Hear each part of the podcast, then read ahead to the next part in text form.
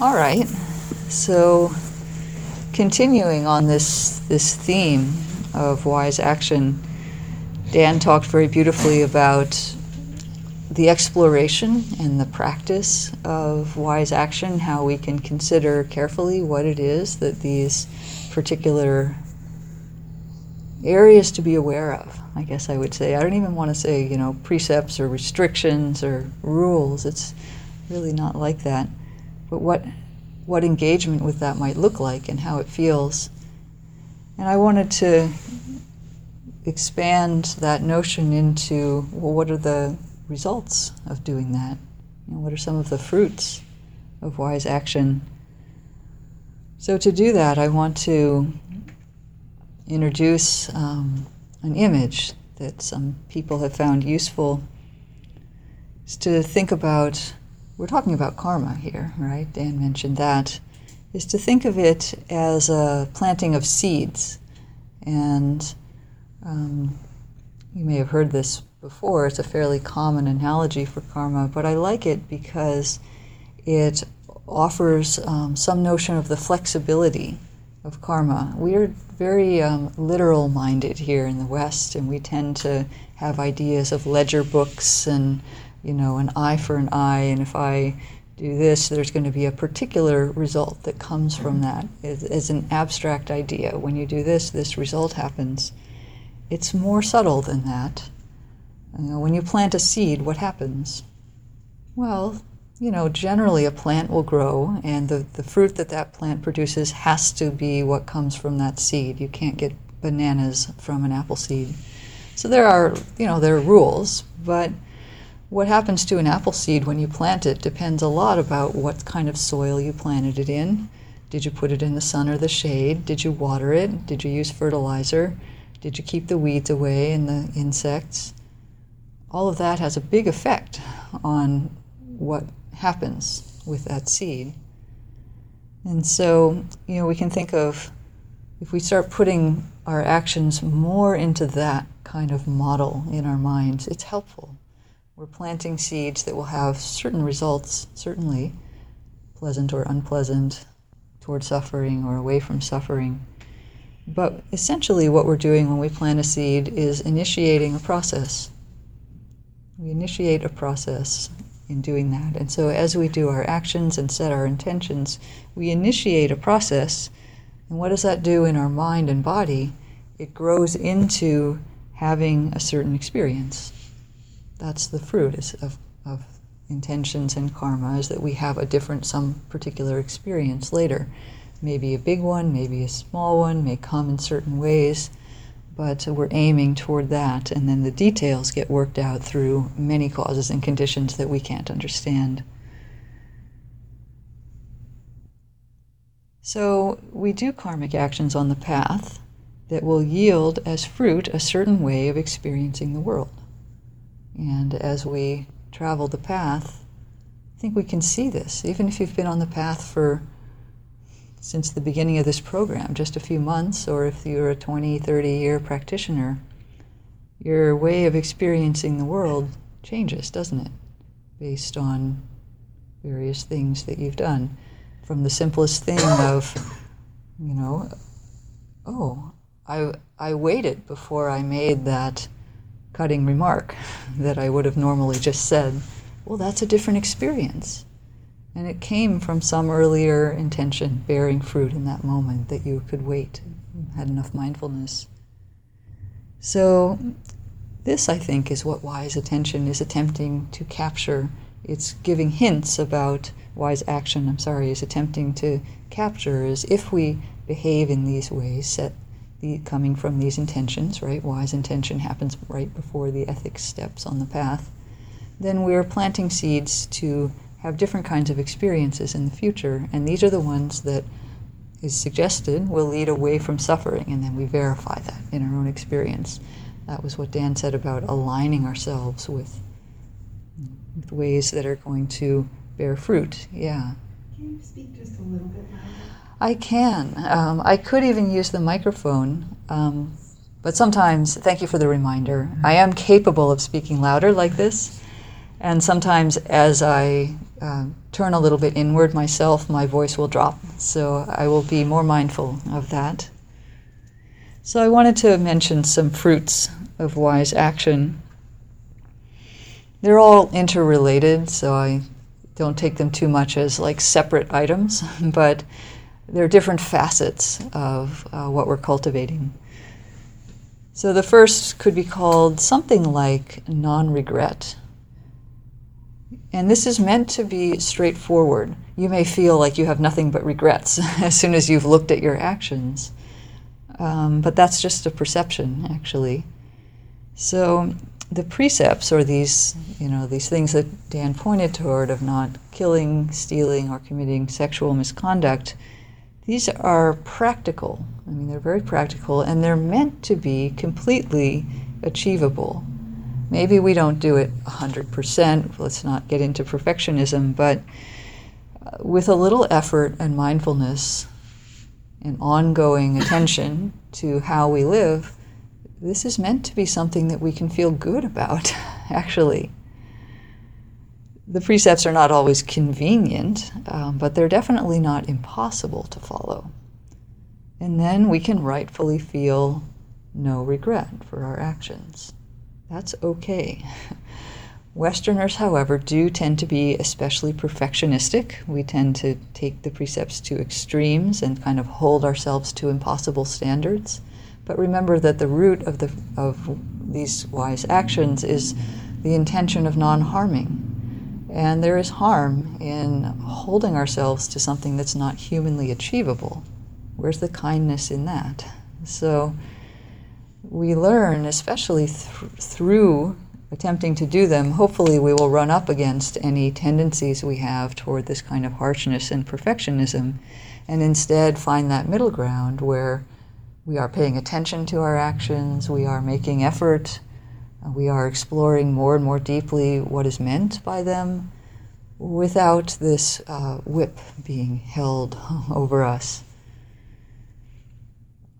Sometimes uh, these are altered to make them sound very noble and lofty. Um, like, for example, saying that taking what is not given refers to committing no harm against Mother Earth at all. Um, this can be useful as a as a, an aspiration in a sense, but if you have a certain kind of mind, it becomes very easy to then think that driving your car is immoral. Um, and again, is that helpful? So it kind of renders a, a fairly straightforward, uh, inviting kind of standard to make to making it an impossible standard. We have to be careful about that. So the precepts are meant to increase our confidence, believe it or not. They really can be done. And so, and why are they meant to increase our confidence? so that we can take on the greater challenges that come from concentration, wisdom, and insight practices. They're setting us up for the development, the deeper development of the mind in the um, concentration steps of the path. And then we'll circle around, and once we've seen a little bit more clearly through our meditation practice, then we'll circle around and realize, oh, I could, I could go deeper on these precepts. So, as Dan pointed out, they become um, amazingly deep as we look further and further into the roots of harming that we have. But we don't take that on all at once. We take it on step by step from a foundation of non regret, from our level of understanding. We proceed to the other steps of the path and then refine. The Buddha said in the I'll quote from it later, but there's a sutta where he talks about the, the non regret. And he says explicitly that this teaching is for people who are engaged with sensual pleasures. that means us. so that, that's a general term for non monastics, is people who are engaged with sensual pleasures.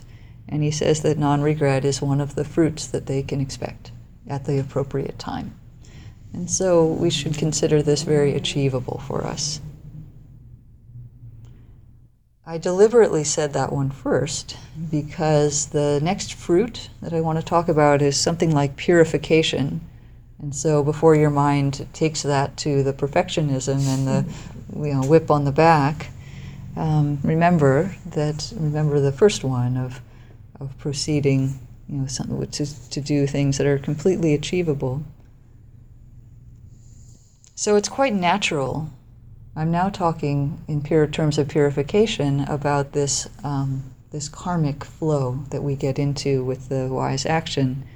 When we have an inwholes- a wholesome intention in the mind, at that moment it is not possible to simultaneously have the opposite, unwholesome intention. That may sound really, really basic, and it is. If you have at this moment a thought of metta, you are not having a thought of ill will. Have you considered that? At this moment, you are not killing, and then therefore, you are contributing something to the, uh, the realm of non killing.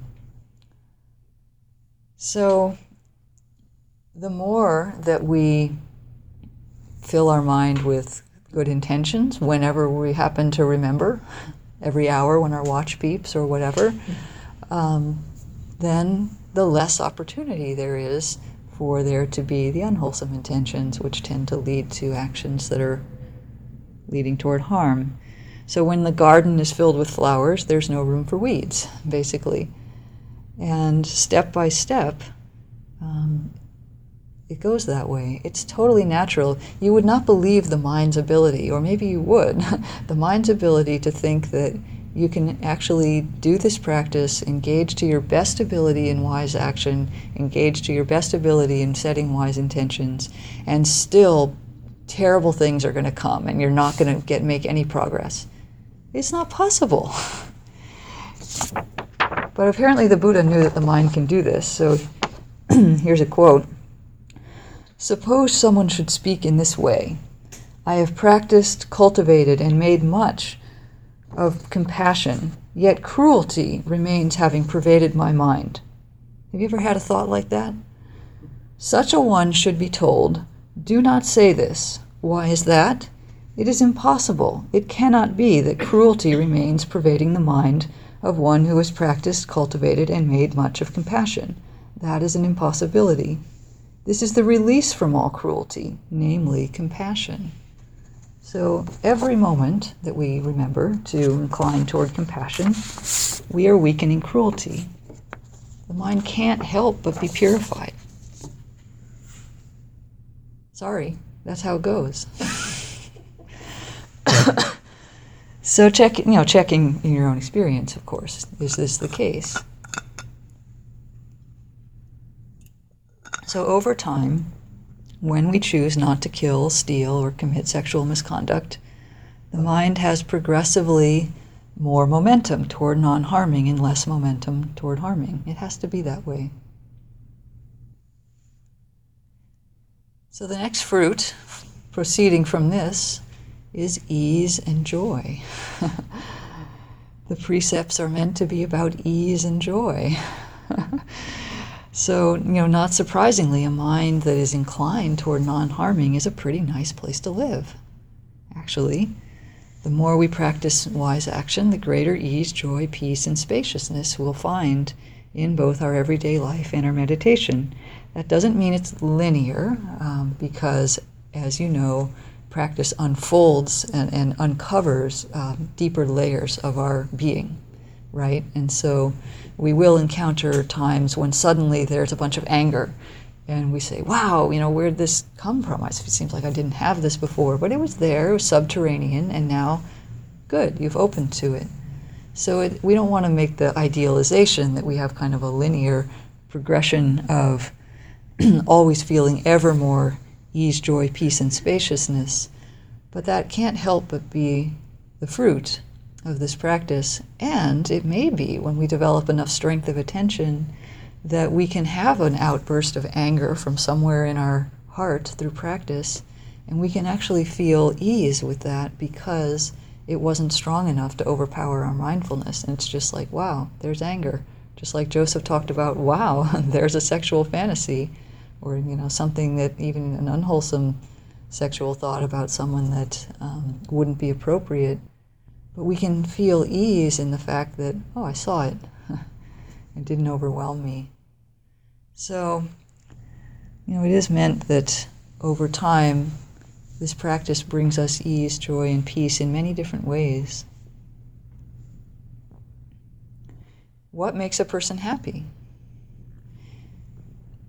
At some point, we may have thought it was sense pleasures. And when we thought that way, we suffered and couldn't figure out why life was so challenging and complicated, because we were pursuing mostly the sense pleasures. But eventually, we come to see well, maybe a deeper source of happiness lies in ethical conduct. Once we figure that out, our whole being relaxes in a certain way. Why do we relax? Because it's more aligned with reality, actually. Um, behaving ethically as a means to um, becoming happy is more reliable than seeking the latest sense pleasure. So now I think we're ready to hear this sutta excerpt. This is when the Buddha was talking about beings that are engaged with sensual pleasures.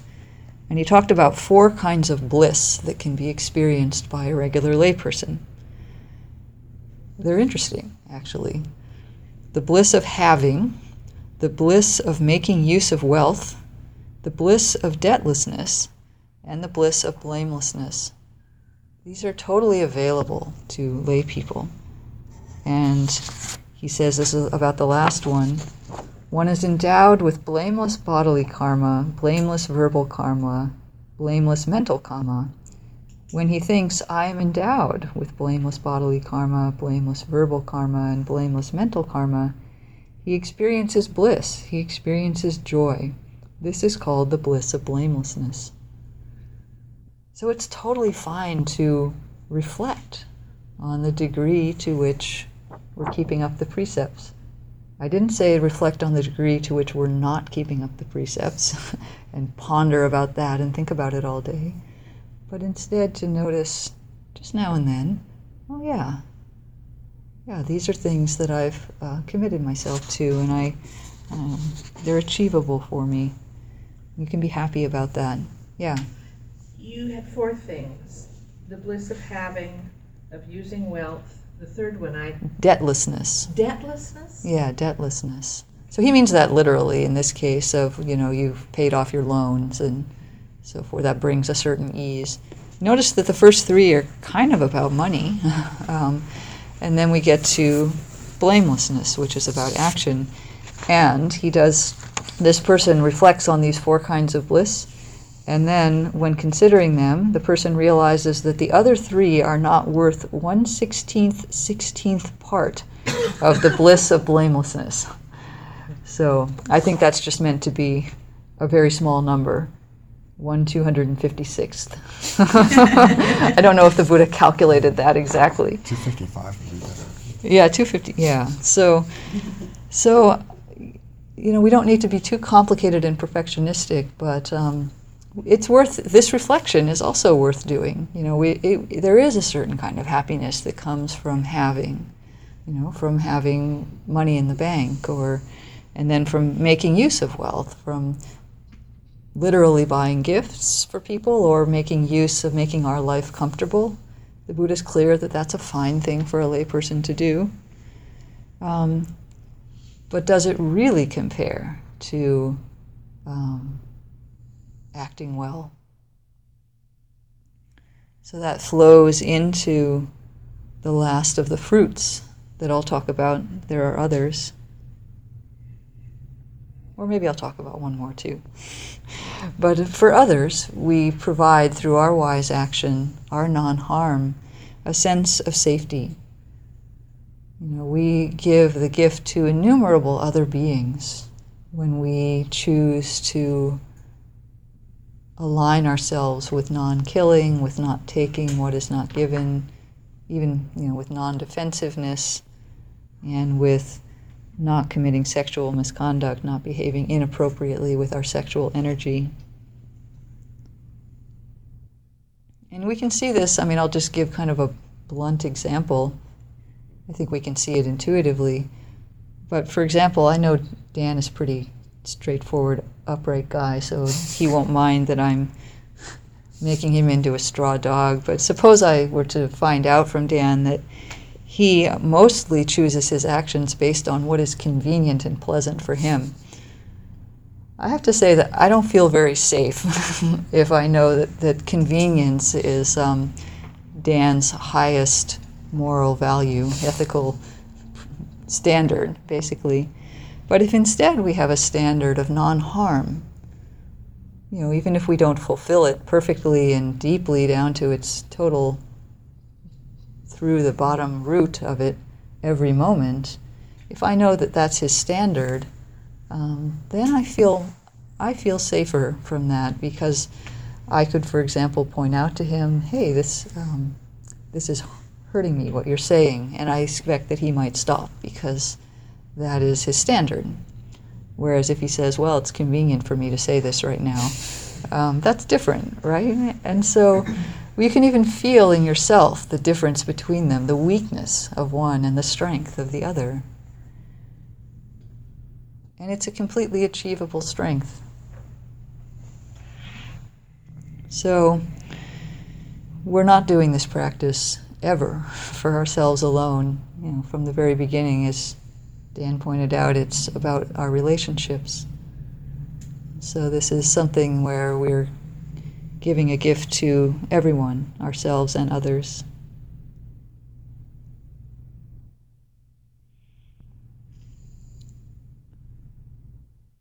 So, growing our seeds, growing into, growing our seeds into a certain experience of the world, the world as a place where I uphold these standards out of care for everyone, creates really a different experience than I'm in this world to try to get what I can and not get too hurt in the process. They may both be there in some sense, but the way to get there is through these wise actions. So, going back to this analogy, an important part of our path is to give rise to an intention and really take it to heart. Really see what it's like to live with that.